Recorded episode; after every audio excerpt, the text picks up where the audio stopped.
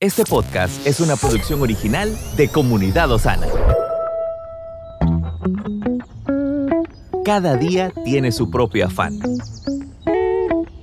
Pero también hay nuevas misericordias que disfrutar.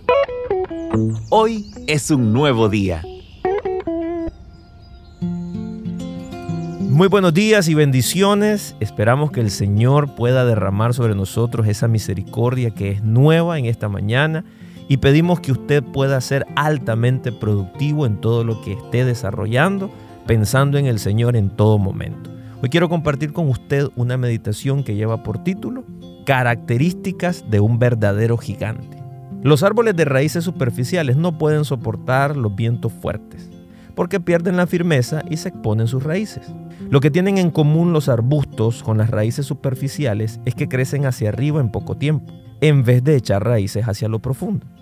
Esto se vuelve una desventaja. Un árbol no es gigante por su estatura, sino por sus raíces, porque la fuerza del árbol está en sus raíces y no en la altura. Un árbol con raíces profundas se introduce dentro de la tierra y cuanto más viento haya, más arraigado estará y jamás expondrá sus raíces hacia la superficie de la tierra. Así son los árboles de las playas ventosas, cuyas raíces son fuertes gracias a que allí depositan toda la fuerza con la que estuvieron protegiendo ese lugar a pesar del viento. El corazón del hombre también puede reaccionar y aferrarse profundamente ante las dificultades. Si dejamos que el dinero nos sacuda, tendremos raíces superficiales.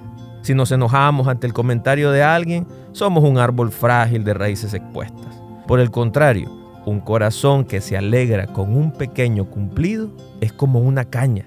Por eso debemos analizar nuestros corazones cuando nos tambaleamos ante la tentación para no caer.